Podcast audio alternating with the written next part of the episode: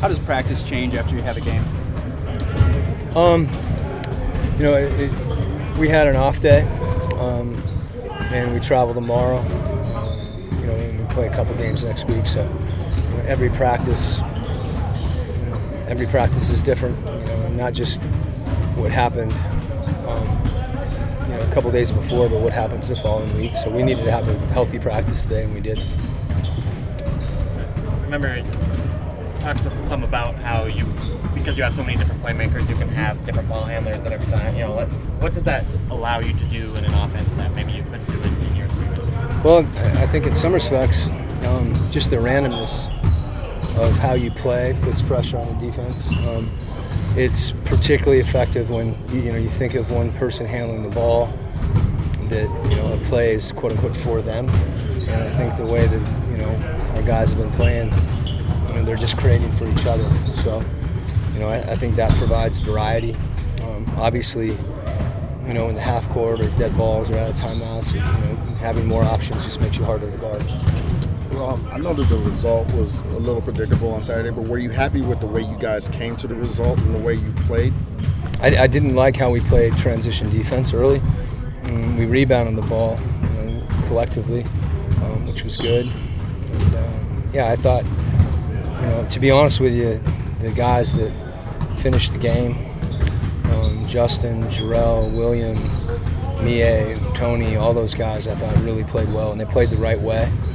And so, you know, playing without Rudy and Donovan and Mike, uh, I thought it's good to see some other guys that have been putting time in in practice um, be able to play. And you could tell some of the guys that have been with us um, just had some instincts.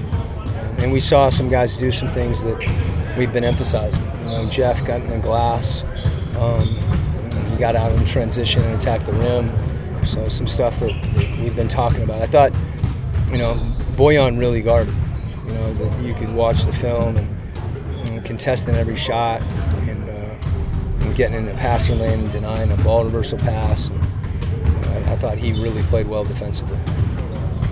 How does the do you foresee the second unit being able to score? I mean, last year again, so much on right. Fave and Joe pick and roll. Yeah, well, Fave, honestly, Kyle Korver too.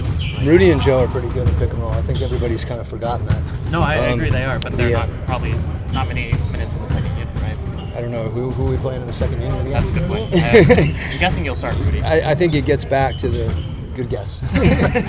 um, I think it gets back to you know we're talking about variety and you know multiple playmakers. But, um, those guys, you know, I think, you know, as, as Ed has, has gotten, you know, one of the things we've talked to him about is, you know, rolling quicker, where you know you can get behind the defense or get in the half roll, which I thought, you know, he did a really good job of that the other night, and um, you know, I think we're going to play the same way, um, regardless of who's in the game. Obviously, different guys will have opportunities depending on different lineups, but. Some of that is, you know, figuring out. We may, you know, we talk about a quote unquote second unit. Um, you know, don't, we don't know yet who who that means, and you know, see those guys play together. We haven't, you know, had a chance to see, um, at least in the game, you know, our group together with kind of a normal, what, what is a normal rotation, which I would hesitate to even call anything normal at this point because we're still finding out. How are you going to approach resting guys in the rest of the preseason, and what are you hoping to learn in these upcoming games that's maybe different than what you were looking for in the first game? Rest has become such a a topic that we feel like is predictable. Um, I think you approach it the same way as you do in a game. If someone has played the first six minutes and they're dying and sucking wind, you, you know you get them out of there if you can.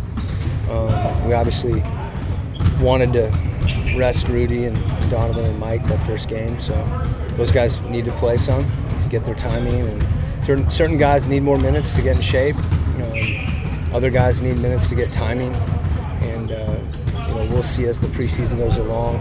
We've got a few windows with, where we have a few longer windows without games. We obviously you know we play on the road with one one day between games, so that'll that'll be a little different against Milwaukee and New Orleans. So it's um you know, it's not something that you necessarily want to try to predict everything on the front end. It's something you're very aware of, um, the same way we'd be during the year. Do you expect to see Mike this week? Um, that that's you know that that's a question for for our medical group. You know, um, you know, we'll get him when he's ready. Okay.